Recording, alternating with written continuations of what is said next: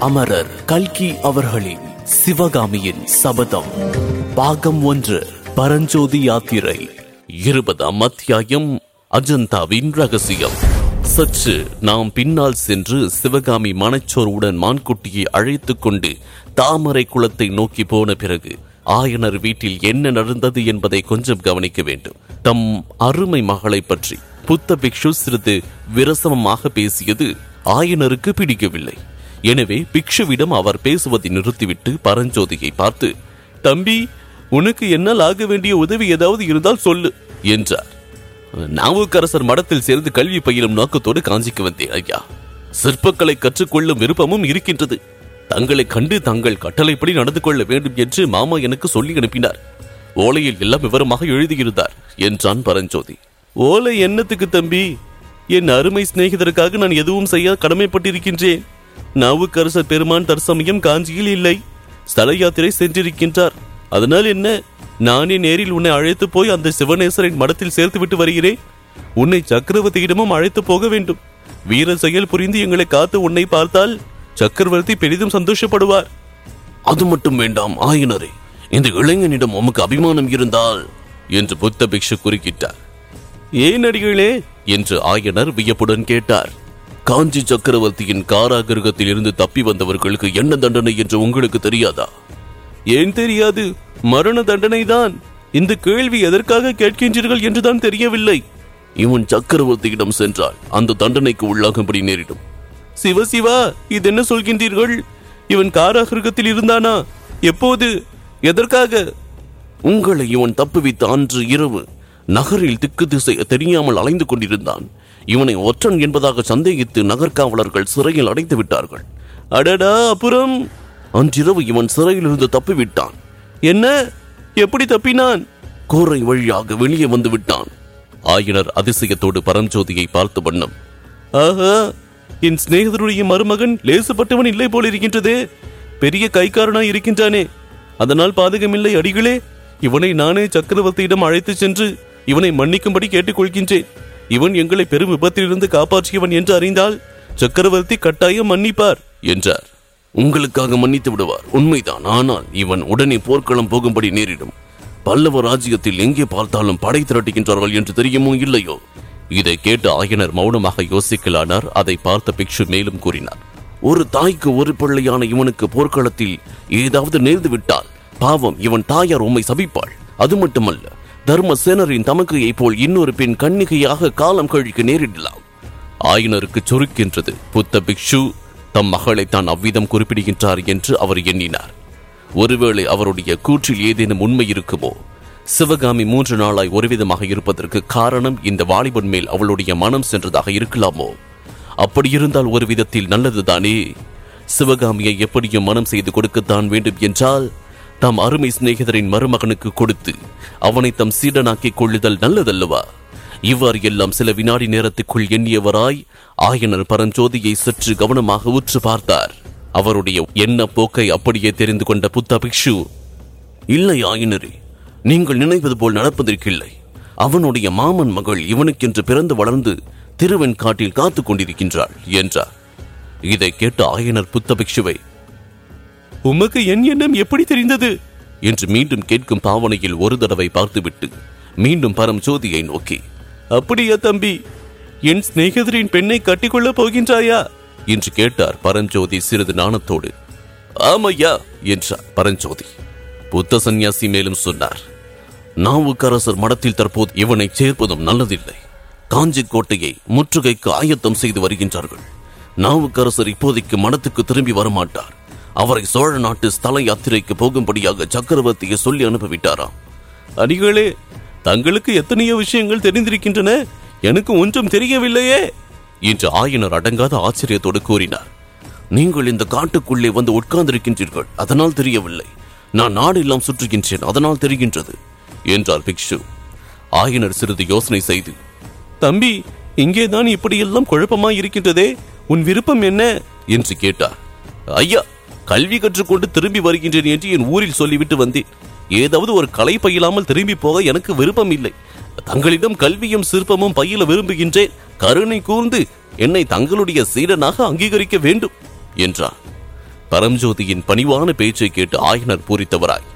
அப்படியே ஆகட்டும் நீ இங்கேயே இருந்து என்னிடம் சிற்பக்கலை கற்றுக்கொள் என்றார். ஆசாரிய தட்சிணை விஷயம் என்ன? அதை முன்னாலேயே வாங்கிக் கொள்ள வேண்டும் ஆயனரே. என்று பிக்ஷு கூறியதும் அவர் பரிகாசமாய் சொல்வதாய் எண்ணி ஆயனர் நகைத்தார். நான் வேடிக்கை பேசவில்லை உண்மையாகத்தான் சொல்கின்றேன். பரஞ்சோதி உங்களுக்கு அளிக்க வேண்டிய குருதட்சணை அஜந்தா சித்திர ரகசியம்தான் என்று பிக்ஷு கூறினாரோ இல்லையோ ஆயனரின் முகத்தில் ஏற்பட்ட ஆவலையும் பரபரப்பையும் பார்க்க வேண்டுமே அந்த க்ஷணத்தில் அவர் புதிய மனிதராக மாறிவிட்டதாக தோன்றியது. அடிகளே முன்னமே அதை பற்றி கேட்டேன். தாங்கள் சொல்லவில்லை ஆனால் இந்த பிள்ளைக்கு அஜந்தா சித்திர ரகசியத்துக்கும் என்ன சம்பந்தம்? இவனால் என்ன செய்ய முடியும்? என்று ஆயனர் கேட்டார். நாகார்ஜுன மலையில் உள்ள புத்த சங்கிராமத்துக்கு இந்த ரகசியம் வந்திருக்கின்றது. அவ்விடத்துக்கு யாரையாவது அனுப்பி வாங்கி வரச் சொல்ல வேண்டும். உம்முடைய புதிய சீடனை போல் அந்த காரியத்துக்கு தகுதியான ஆளை காண முடியாது. நாகார்ஜுன மலையா? கிருஷ்ண நதிக்கரையில் அல்லவா இருக்கின்றது? வழியில் எவ்வளவோ அபாயங்கள் ஏற்படுமே. அபாயங்களை எல்லாம் கடந்து போய் வரக்கூடிய வீரனாகையால் தான் பரஞ்சோதியை சொன்னேன். இந்த பிள்ளை யானை மேல் வேலை எறிந்த வித்தையை தான் கண்ணால் பார்த்தீரே. ஆனாலும் வெகு தூரம் இருக்கின்றதே. இவனால் கால்நடியாக போய்விட்டு வர முடியுமா? முடியாது. நல்ல குதிரை ஒன்று இவனுக்கு வாங்கி தர வேண்டும். குதிரை மட்டும் இருந்தால் ஒரு மாத காலத்தில் காரியத்தை சாதித்துக் கொண்டு திரும்பி விடலாம். மிக்க ஆவலோடு பரஞ்சோதியை பார்த்து தம்பி உன்னால் முடியுமா? போய் வருகின்றாயா? என்று கேட்டார். பரஞ்சோதி பறக்க விழித்த வண்ணமாய் ஆகட்டும் ஐயா. தங்கள் கட்டளை எதுவானாலும் நிறைவேற்ற காத்திருக்கின்றேன். ஆனால் எங்கே போக வேண்டும் எதற்காக என்பது ஒன்றும் எனக்கு தெரியவில்லையே என்றார்.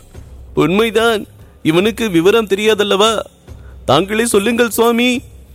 இவ்விதம் ஆயனர் கூற சன்யாசி பரஞ்சோதியை பார்த்து சொன்னார். கீழப்பனே வடக்கே வெகு தூரத்தில் கோதாவரி நதிக்கு அப்பால் அஜந்தா என்ற மலை இருக்கின்றது. வெகு காலத்துக்கு முன்னால் அந்த மலையை குடைந்து புத்த சைத்தியங்கள் அமைத்திருக்கின்றார்கள். அந்த சைத்தியங்களில் புத்த பகவானுடைய வாழ்க்கையையும் அவருடைய பூர்வ அவதாரங்களின் மகிமையையும் விளக்கும் அற்புதமான சித்திரங்கள் வரையப்பட்டிருக்கின்றன. ஐநூறு வருஷத்துக்கு முன்னால் வரைந்த அந்த ஓவியங்கள் இன்றைக்கும் வர்ணமழியாமல் புதிதாக எழுதினதைப் போலவே இருக்கின்றன. அந்த அற்புத சித்திரங்களை எழுதிய சித்திர கலை மேதாவிகளின் சந்ததிகள் இன்னமும் அங்கே இருக்கின்றார்கள். அவர்கள் அஜந்தா குகையில் பழைய சித்திரங்களுக்கு பக்கத்தில் புதிய சித்திரங்களை வரைந்து வருகின்றார்கள்.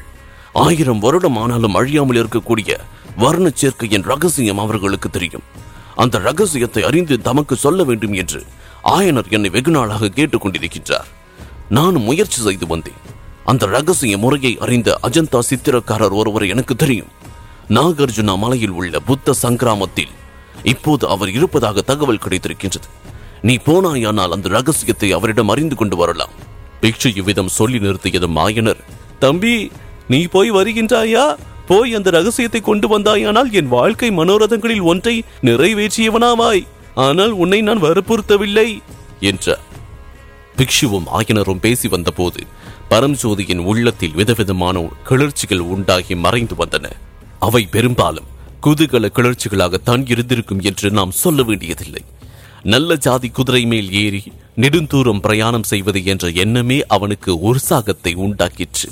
அதோடு இவ்வளவு முக்கியமான ஒரு காரியத்துக்காக ஆயன மகா சிற்பியினால் ஏவப்பட்டு யாத்திரை போகின்றது என்பது அவனுக்கு மிக்க பெருமை உணர்ச்சியையும் அளித்தது. எழுத்தாணியால் ஏட்டில் எழுதி கொண்டு உட்கார்ந்திருப்பதை காட்டிலும் இம்மாதிரி காரியம்தான் அவனுடைய இயல்புக்கு ஒத்தது என்பதை நாம் அறிவோம் அல்லவா? ஐயா தங்களுடைய விருப்பம் எதுவோ அதன்படி நடந்து கொள்ளுமாறு என் மாமா சொல்லியிருக்கின்றார். தாங்கள் போக சொல்லி கட்டளையிட்டால் அப்படியே போய் வருகின்றேன் என்றார் அப்போது நாகநந்தி அடிகள் தாமதிக்க நேரமில்லை. ஆயனரே வாதாபி படைகள் காஞ்சிக்கு வருவதற்குள் இவன் போய் வந்தால் நல்லது. குதிரைக்கு என்ன ஏற்பாடு? என்று கேட்டார். அது ஒன்றும் கஷ்டமில்லை. சக்கரவர்த்தியிடம் விண்ணப்பித்து குதிரை வாங்குகின்றேன். அஜந்தா வர்ண சேர்க்கை ரகசியத்தை அறிந்து கொள்வதில் எனக்கு எவ்வளவு ஆசையோ அவ்வளவு ஆசை மகேந்திர சக்கரவர்த்திக்கும் உண்டு. அப்படியானால் சக்கரவர்த்தியிடம் பிரயாண அனுமதி லட்சணையையும் வாங்கிவிடுங்கள். யுத்த சமயமானதால். பரஞ்சோதி போகும் வழியில் ஏதாவது இடையூறு ஏற்படலாம். உண்மைதான் லட்சணையும் வாங்கிவிடுகின்றேன் இதில் என்னை பற்றி பிரஸ்தாபிக்க வேண்டாம். பௌத்த சமயிகள் விஷயத்தில் சக்கரவர்த்தியின் மனோபாவம் தான் உங்களுக்கு தெரியுமே. புத்த பிக்ஷு விதம் சொல்லிக் கொண்டிருக்கும் போது தூரத்தில் பேரிகை முழக்கமும் சங்கநாதமும் கேட்டன. அடிகளே கும்பிட போன தெய்வம் குறுக்கே வருகின்றது. இதோ மகேந்திர சக்கரவர்த்தியே வருகின்றார் என்று குதூகலத்தோடு கூறினார் ஆயனர். நாகநந்தி அடிகளின் கடுக்கடுப்பான முகத்தில் புன்னகை தோன்றியது. அவர் சிறிது யோசித்த வண்ணமாய் அங்குமிங்கு பார்த்தார். பிறகு ஒரு முடிவுக்கு வந்தவரை போல் ஆயினரே நல்ல சகுனம்தான். இந்த சமயத்தில் இவ்விடம் சக்கரவர்த்தியை விஜயம் செய்வதானது நமது காரியம் ஜெயமாய் போகின்றது என்பதற்கு அறிகுறி. ஆனால் நானும் பரஞ்சோதியும் தான் இச்சமயம் பூஜை வேளையில் கரடிகளாக இருக்கின்றோம். எங்களை சக்கரவர்த்தி பார்த்து விட்டால் எல்லா காரியமும் கேட்டுவிடும்.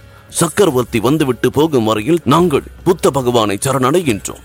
புத்த பகவானுடைய சிலையை எப்போதும் பெரிதாக செய்ய வேண்டும் என்று ஏற்படுத்திய மகாம் புருஷர் நாகார்ஜுன பிக்ஷுவின் தீர்க்க திருஷ்டியை என்னவென்று புகழ்வது? என்றார். ஆயனர் தயங்கி "ஒ- ஒருவேளை தெரிந்துவிட்டால்? என்று சொல்லிக் கொண்டிருக்கும் போது பிக்ஷு பரஞ்சோதியின் கையை பிடித்து அழைத்து சென்று புத்தர சிலையின் பின்னால் மறைந்து கொண்டார். இதற்குள் குதிரைகளின் காலடி சத்தம் நெருங்கிவிடவே ஆயனருக்கு யோசிப்பதற்கே நேரமில்லாமல் போயிற்று. ஜாக்கிரதை அடிகளே என்று சொல்லிவிட்டு சக்கரவர்த்தியை வரவேற்பதற்காக விரைந்து வாசல் பக்கம் சென்றார்.